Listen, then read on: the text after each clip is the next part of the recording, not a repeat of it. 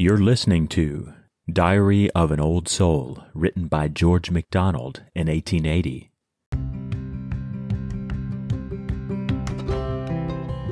Trusting Thee, Christ, I kneel and clasp Thy knee, cast myself down and kiss Thy brother feet.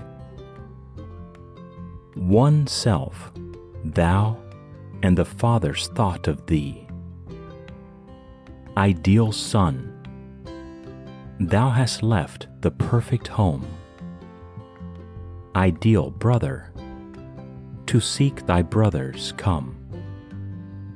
Thou knowest our angels all, God's children sweet, and of each, two, wilt make one holy child complete.